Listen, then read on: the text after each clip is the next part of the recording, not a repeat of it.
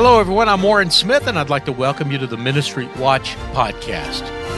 Here at Ministry Watch, we bring you news about Christian ministries as well as the latest in charity and philanthropy, all designed to help us become better stewards of the resources God has entrusted to us. Now, regular listeners of the program know that uh, over the last few weeks, we've uh, been doing these Ministry Watch extra episodes with ministry partners. And we're going to um, have one of our ministry partners, Michael Reneau, on in just a moment. But uh, I want to remind everybody that we are continuing our Friday weekly roundups, the episodes that I host with Natasha Smith. But these Ministry Watch extra episodes are our chance to go deep, you might say with um, folks that are also covering the news. And I'm pleased to have back on the program, Michael Reneau. Michael is um, the editor of World Magazine. He came to World after a successful tenure as an award winning editor of the Greeneville Sun, a daily newspaper that serves uh, East Tennessee. And Michael, it's been a while since um, we've had you on the program, so welcome back. Thanks for having me, Warren. Good to be with you again. Yeah, in fact, it was back in October, which has been nearly two months ago, before the election. Uh, so I want to talk with you a little bit about the election uh, and how World covered it. It's tempting to say that the election is in our rearview mirror, but with all the legal challenges that the Trump administration has uh, mounted. Uh, it's really kind of hard to say that it's in our review mirror, especially since now we have a runoff election coming up in Georgia.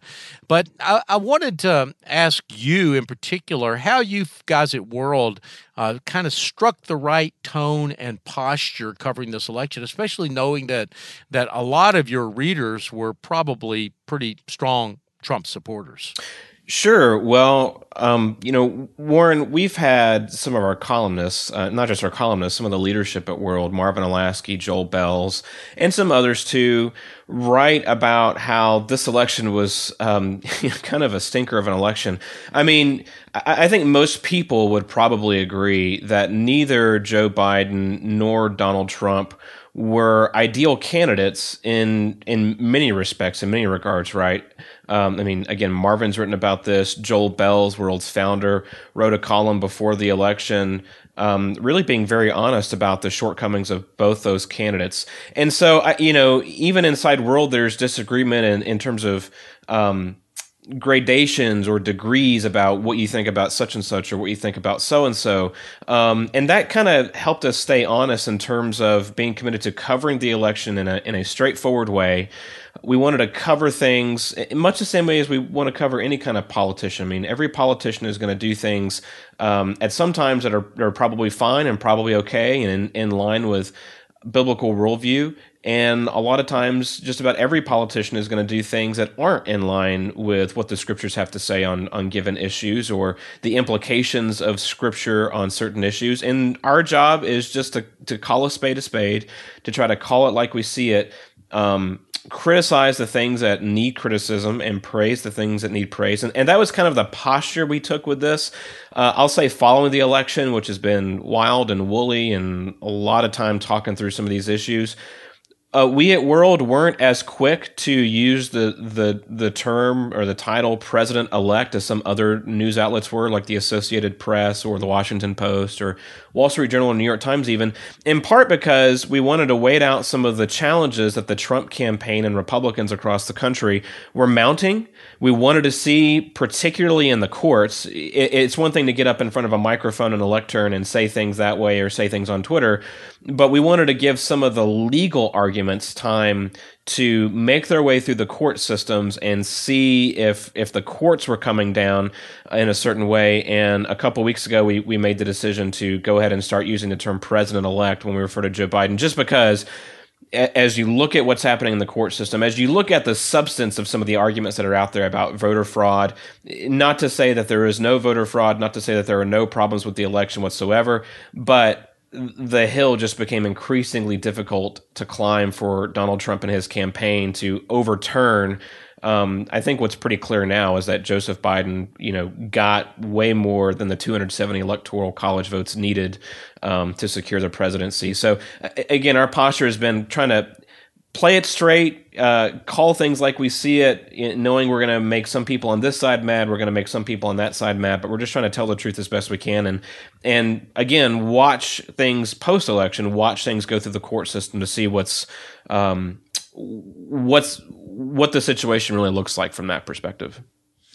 You know, Michael, I think one of the things that was the hardest for me here at Ministry Watch um, was to not cover the election because uh, we had a lot of our uh, readers, you know, ask us you know why we weren't covered it more why we weren't doing more election coverage. We did do a few election stories especially as they related to christian ministries and we had a lot of evangelical leaders um, take an active role. So there were you know there were some legitimate stories for a news organization like like ministry watch to um, to write about but you know, it, it, it seemed to me, and I'm just wondering what your thoughts are about this, that that this election kind of sucked all the air out of the room. That um, that there was very little attention span left over to write about things that weren't related to politics, even though there were just a ton of really important things going on in the world. And I'm wondering if you guys kind of uh, faced that challenge as well, knowing that there were important things to write about. I mean, you've got you know reporters all over the world, and um, and you know paying them real money to produce great journalism, and just discovered nobody was interested. Yeah, and I, I mean, I think there's a lot of truth to that, Warren. I don't know that I would say that the kind of feedback we got was that nobody was interested in in some of those stories. But to your point I mean, everything was election election centric for several weeks, and I mean that's starting to abate some now. I think one of the reasons for that is the fact that COVID nineteen has taken off with such a fury again in the U.S. I mean, hospitalizations are up, and deaths per day are up now, higher than they ever were in the spring and the summer. So, so that's part of it. Um, one of the interesting things about that too, Warren, is the fact that there was so much attention put on the particularly the presidential race and the Senate race, which, you know, January, the runoff in Georgia is going to tell us a lot about what the next four years are going to be like for a Bi- for a yeah a Biden administration. There were some monumental things that happened in the House of Representatives that that we've tried to do some coverage on. Not just the fact that the Republicans um, flipped several. I think this count is up to 11 or 12 now Democratic seats that they flipped. Um, but also, you've got a lot of GOP women who who took some positions. There's there's more diversity in general in the House, but particularly among women in the GOP, pro life women in the GOP. We did some coverage of down ballot races that are actually pretty interesting to look at with regard to criminal justice issues and economic issues and California being had several ballot initiatives this year that went every which way on different issues.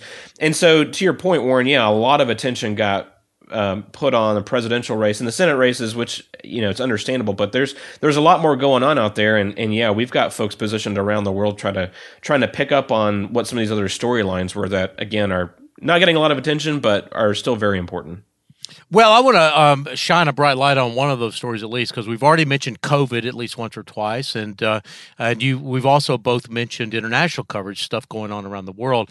You had a really interesting story in World uh, by Jenny Lind Schmidt. Her story uh, was called "Lockdown Light in Europe." It's about how um, uh, European countries are dealing with the COVID crisis. Can you say more about that story? Yeah, absolutely. Um, as we were all kind of getting worked up about the election and the weeks leading up to the election, I mean, COVID 19 was slowly kind of. Um, coming back to the forefront in the states, but across the Atlantic, Europe was dealing with, um, as often ha- happens, and has certainly happened during this pandemic, Europe was already seeing a lot of spikes in COVID cases, hospitalizations, and, and critical cases. And Europe was in the midst of trying to deal with this. Um, but Jenny Lind Schmidt, who's uh, based in Switzerland, and actually she and her family travel across the border into France to go to church every week. So Jenny is positioned right there in in Europe. Um, she was doing some reporting on how different parts of Europe, different countries in Europe were handling lockdowns differently, handling responses differently to the big upswings in COVID 19 cases, hospitalizations, deaths, etc. one of the big things that comes out of this is we are, you know, what, eight, nine months removed from when a lot of the world first encountered the coronavirus and COVID 19. We know a lot more about it. We know a lot more about how to keep people um, fighting the virus and fighting COVID 19 when they contract it. And that's going to be reflected in, in, the policies that go into place uh, to try to protect vulnerable populations, protect vulnerable people, and that's playing out in Europe. So Jenny chronicled kind of what's happening in different countries, everything from how different countries are handling different church uh, restrictions. France, for example, has been very restrictive in in um, in locking down church services and they they allowed church services to meet for all saints day at the end of october but after that pretty much locked down other uh, other parts of Europe, such as in the United Kingdom or uh, Germany, Italy, other places have not been as strict on churches. But Jenny also looked at small business owners. She talked to a couple who run a restaurant in Spain about what they're doing and what uh, what the government in Spain is doing to try to help businesses and also how businesses are trying to band together. They don't have a nonprofit sector um, that's quite as strong and fertile, I guess, as what we have in the United States, for example. So business owners now in Spain are trying to band together and form kind of this. Um, you know, to put it in Burkean terms, like little platoons, I guess, to try to help other people in ways that just don't depend on the government. And so, anyways, it, it's the kind of reporting that Jenny's done a really good job putting together and talking to a lot of different people, a lot of different sources across Europe that um, she was able to do because, again, she's she's there, she's in the thick of it, she's developed sources. But it's the kind of story that you alluded to earlier that maybe didn't get a whole lot of attention because of what was happening in the U.S., but it's still important. Also, still things that we can learn from how Europe is reacting to COVID nineteen um, that you know we ought to we ought to keep in mind too. Again, this isn't February or March. We know a lot more about COVID nineteen. We know a lot more about um, how to deal with some of the worst parts of it, and that's reflected in at least what's happened in Europe, and even right now, what's happening in the U.S.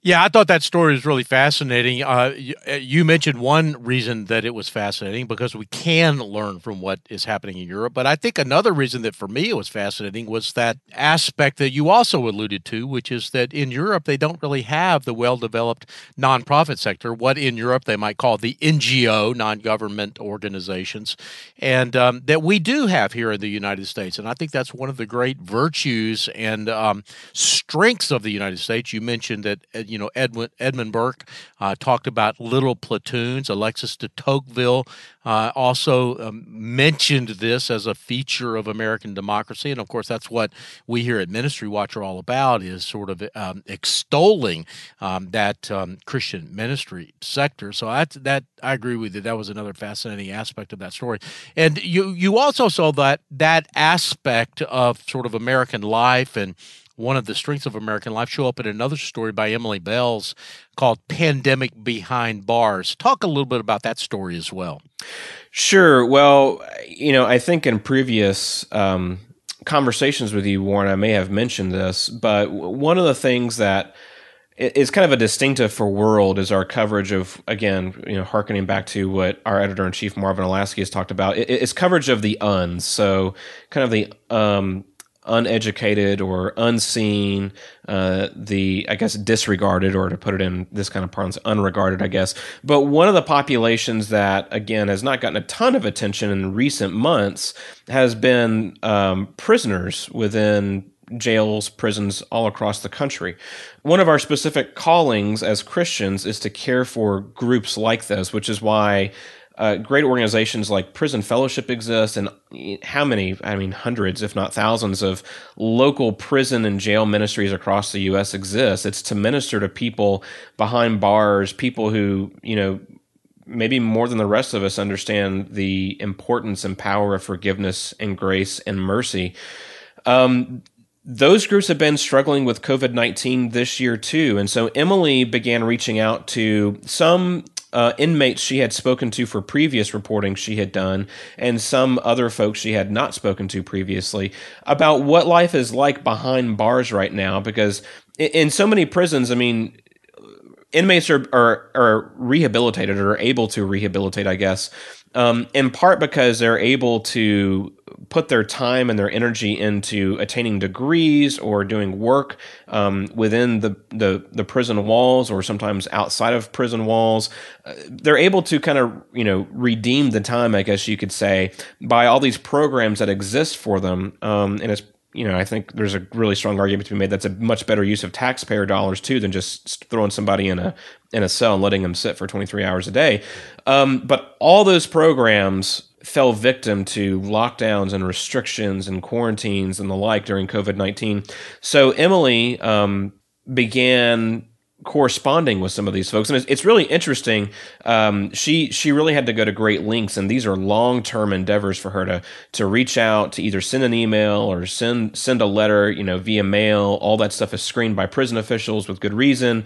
Um, but to try to conduct interviews, I mean, you and I are sitting on the phone talking about this, and there's there's back and forth that happens in the matter of seconds. Emily had to wait weeks in some instances to get responses to some questions and follow up questions were difficult. So, anyways, she went through all that legwork. She went through all that reporting work to really try to capture what it's like for folks behind bars right now during COVID 19. And they're struggling uh, differently than the rest of us, but their, their struggles are there just as the rest of us are struggling through COVID 19.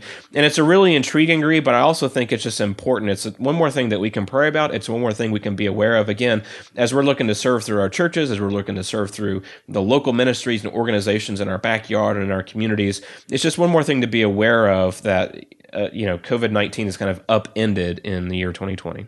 Well, it certainly is. A great story by Emily and the earlier story, Lockdown Light in Europe, another great story. So, Michael, we need to take a break. Um, but when we come back, I want to continue to talk about some of World's coverage and, um, and just kind of how uh, you guys go about things. And, um, and especially want to talk about uh, John Perkins, uh, who is uh, your Daniel of the Year. You just say a little bit about that as well. My name is Warren Smith. You're listening to the Ministry Watch podcast. My guest this week is Michael Reneau with World Magazine. More in a moment. Hello, everyone. I'm Brittany with Save the Storks. Save the Storks is a pro life ministry passionate about inspiring the world to reimagine the pro life movement by serving and valuing every life. Save the Storks partners with pregnancy centers all across the U.S. to own and operate a stork bus to offer free ultrasounds and pregnancy tests to women in unplanned pregnancies. Stork buses park near college campuses, abortion clinics, shopping centers, and serve rural communities that lack medical care. Save the Storks is pleased to be the sponsor of the Ministry Watch podcast. For more information about our life saving organization and how we partner with pregnancy resource centers around the country, go to SaveTheStorks.com. That's SaveTheStorks.com.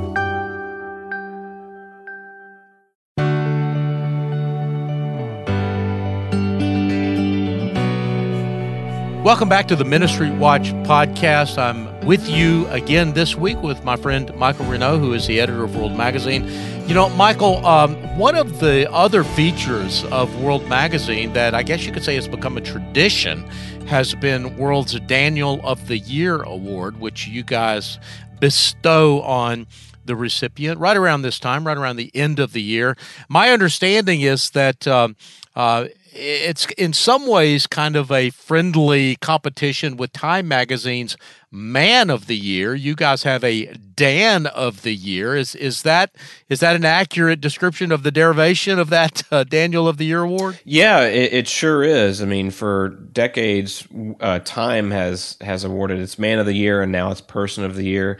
And just by virtue of the fact that so much um, of the mainstream media departs from biblical values and a biblical worldview, in 1998, World began, uh, as you said, bestowing uh, upon a particular honoree every year. It's Daniel of the Year award, as you might imagine. It's it comes from um, the prophet Daniel in the Old Testament.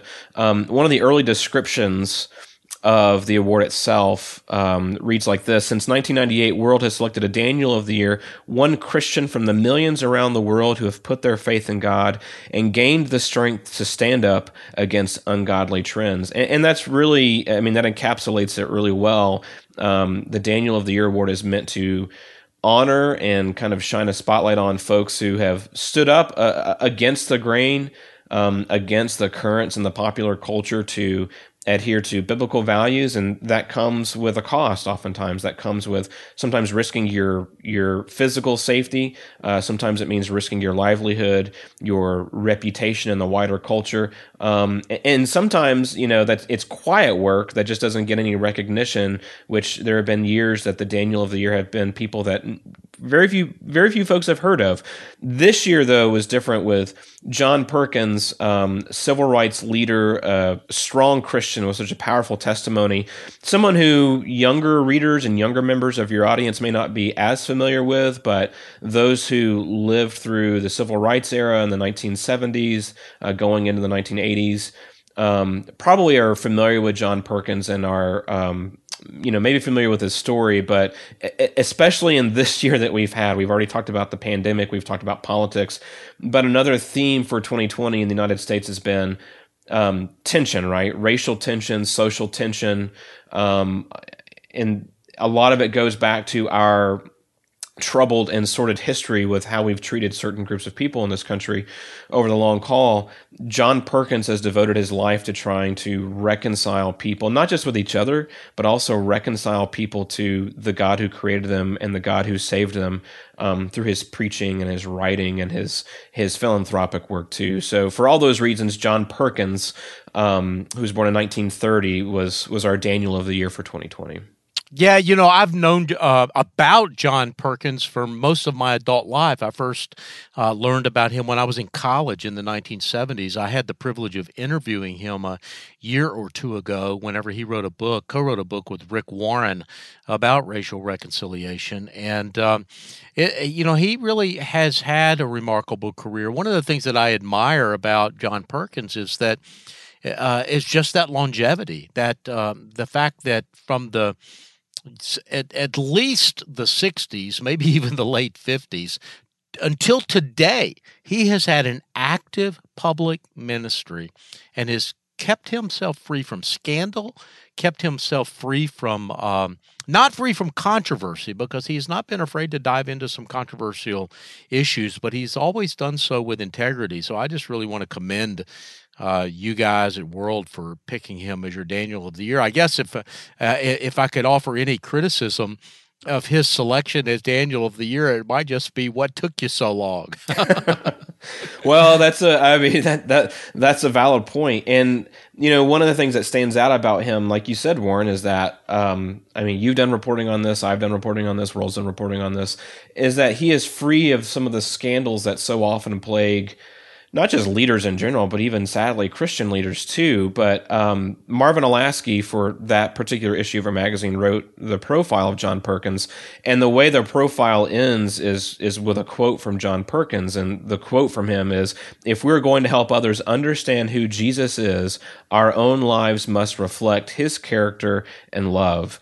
Um, John Perkins' life has certainly reflected that. He was beaten by uh, white police officers at a young age. His brother, who had served in World War II, was shot and killed by a white sheriff's deputy for he was standing in line to go see a movie um, in Mississippi.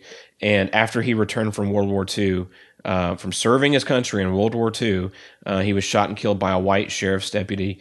Um, and you know, John Perkins would he he admits in his writings and his interview with Marvin, um, you know, went through time where he was not in a in a place where he wanted to be reconciled. He was not in a place where he wanted to forgive. But once the Holy Spirit got a hold of him and changed his heart, that was what his professional life, his ministry, um, and his priorities became. Were doing what he he said in that quote, reflecting. Uh, the character and love of Jesus, and so um, I if there's ever a year we need to hear something like that, I need to familiarize ourselves with a story like that. It's it's this year, 2020.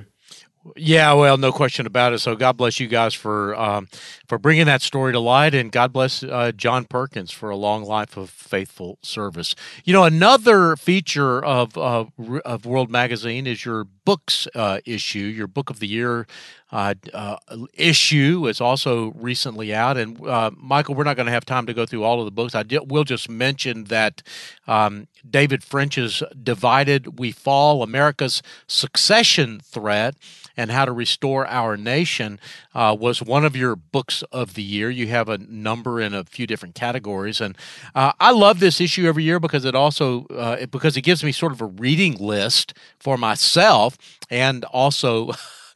a guest list for my listening in podcast as well. So I'm I'm always glad to see uh, the books of the year list, but uh, but it also reminds me on an annual basis something that I think we as Christians need to be reminded of, and that is that we should be people of the book. Now, of course, first and foremost, that book should be the Bible, but God in His sovereignty gave us a book as a way that he revealed himself to us. And I've come to believe, in part because of that, that um, readers are leaders and leaders are readers.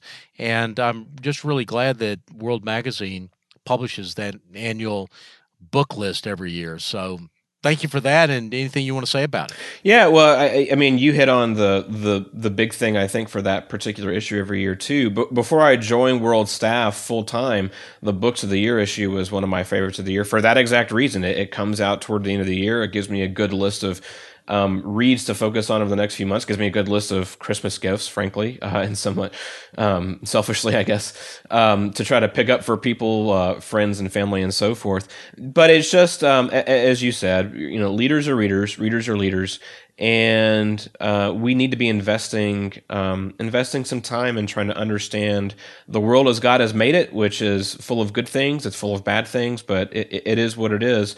So, and we break this down just to um, give a little bit more detail. We break this down into five categories.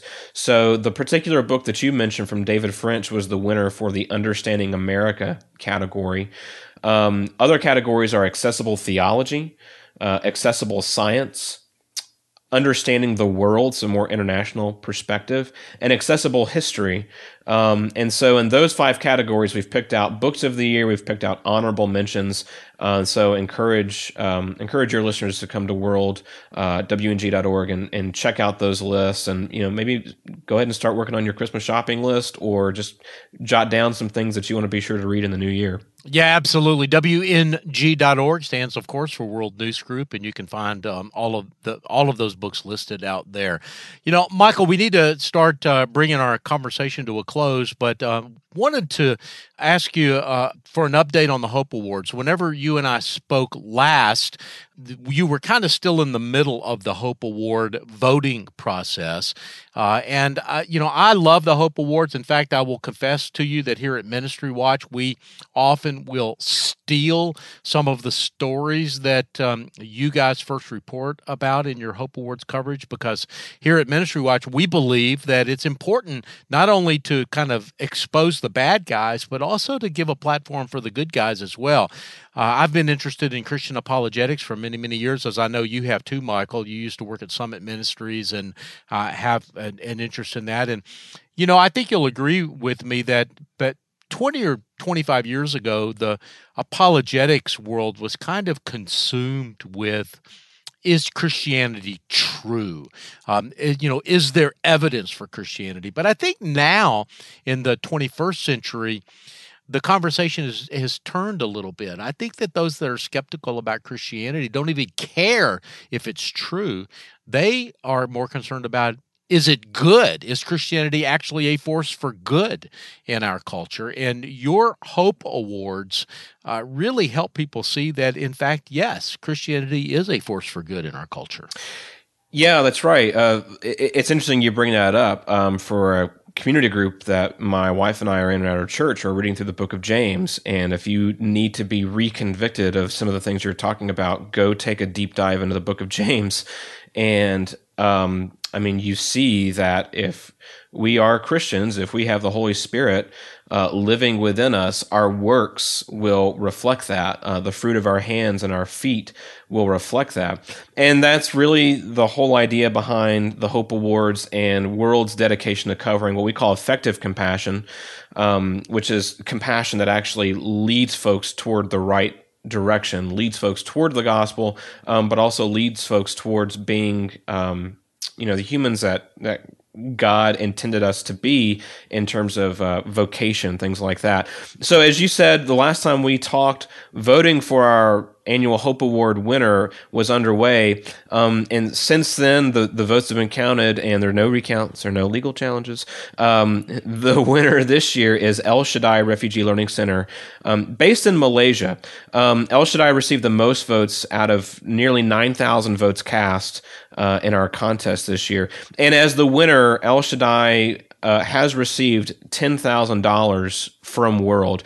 Uh, other finalists were the Dream Center in Easley, South Carolina, uh, an organization called Gilgal in Atlanta, Georgia, Overflow Cafe in Maryland, and Refugee Hope Partners in Raleigh, North Carolina, not too far from you, Warren. And just for being finalists and being uh, profiled in World, each of those organizations will get $2,000 each. Um, El Shaddai, which means God Almighty, uh, just to give you a little bit of background, Warren, it opened 12 years ago with about 22 students, but it now has 1,400 at its main center and several sub centers uh, there in Malaysia. World senior reporter Angela Fulton visited El Shaddai earlier this year to to do the reporting on the ministry. Um, and one of the fascinating things, it's an openly Christian organization, and it works with mainly Muslim refugees in a Muslim majority country. Um, Malaysia has strict laws against proselytizing and really clamps down on religious freedom. And so the fact that El Shaddai exists uh, in that sort of a context is another sign of God's grace and another sign of the work that they're doing and the importance of that work, frankly. Students there come from 20 different countries, including um, Indonesia, Myanmar, Pakistan, Somalia, Cambodia, and India. Um, so if any of your listeners were, were those who voted in our contest this year, a big thanks for for your votes. And I know the folks at El Shaddai are grateful for um, hopefully a, a helpful uh, shot in the arm in terms of some extra revenue for this year. So thanks to your folks and thanks to world readers and listeners for voting. Yeah, well, it was a great story and a great series of stories, and and um, so I'm really grateful to you, Michael, and to the staff at World for putting that together. You know, we've got to uh, bring our conversation to a close, but before we go, I want to take a minute or two to talk about a man um, that. Um, I know both you and I revere, and that's Joel Belz. You've already mentioned him once or twice uh, Michael during the podcast. Um, Joel is the founder of World Magazine, and he's had some health challenges lately. In fact, in the most recent issue of World, uh, you guys ran a best of column from Joel because he wasn't up to producing a new column for this issue. Uh, in all my years of being associated with World in one way or another, I don't think that's ever happened before. I mean, Joel has always uh, met his deadline. I may be wrong about that, but uh, I know that it's an indication that he has had some severe health challenges. Can you uh, give us an update on how Joel's doing? Absolutely. Um, so Joel, a few weeks ago, um, fell at his home and actually ended up breaking a femur. And Joel is 79. Many of your listeners probably know he um, was diagnosed with Parkinson's disease a while back. And that ailment in and of itself is a tough hill to climb. And so when you add something like a broken bone, a, you know, a weight bearing bone like that, it makes it all the more difficult. But Joel got treatment in the hospital. The bone's been reset.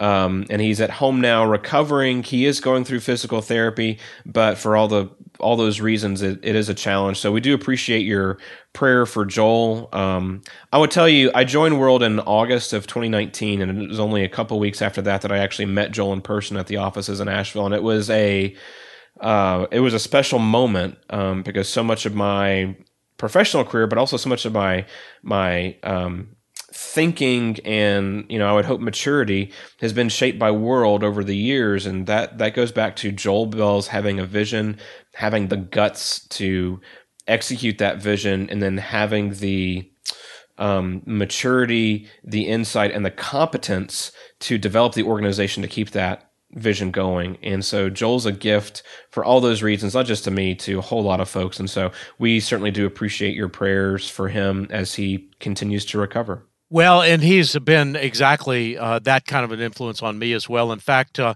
almost 30 years ago now, whenever I um, kind of was making a decision to leave my corporate uh, career and and embark on this adventure in Christian journalism. Joel is one of the first people that I called. I drove up to Asheville and had lunch with Joel, and and ever since then he's been a strong encouragement uh, to me. And of course, that uh, ultimately resulted in me spending about seven years uh, working directly for World Magazine and uh, continue to, of course, to do the listening in podcast and have other uh, associations with the World. So Joel has uh, been a huge impact.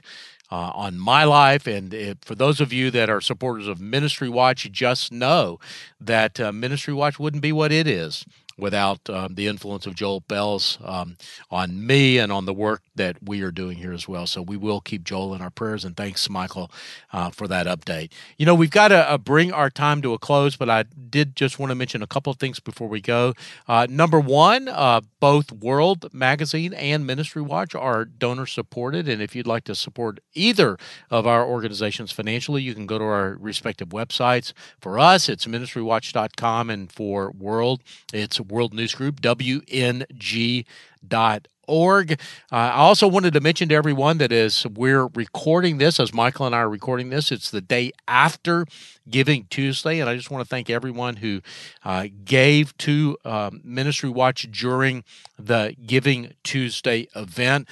We nearly doubled the amount of money that we took in last year on Giving Tuesday. We took in about $9,200. And I just wanted to say we're very grateful uh, for that support. Really appreciate those of you that are listening to the podcast, that read our stuff every day, and also those of you who are supporting us financially as well. One final note, and that is that on December the 11th, uh, Ministry Watch is going to host a webinar, How to Read a Form 990. Watch your inbox for details. Some of you may know that we did this webinar a couple of months ago. It was sold out. We ran out of room. Uh, and even though it's sold out, may not be exactly the right word because we offer it for free but uh, we we hit our capacity limit on our on our go to webinar Zoom meeting. So uh, we're going to hold an encore presentation of it December the 11th. If you missed it, then you can still catch it. So, Michael, with all of those housekeeping items, thanks so much for um, being on the program this week. Uh, happy to be here. Thanks for having me, Warren, and Merry Christmas, my friend. Yeah, thank you so much. Appreciate that as well. Merry Christmas to you too. The producer for today's program is Rich Rosell and Steve Gandy. We get database and technical support from Kathy Goddard, Stephen DeBerry, Christina Darnell, and Casey Suddeth. I'm Warren Smith this week, along with my co-host Michael Reneau, and you've been listening to the Ministry Watch podcast. Until next time, may God bless you.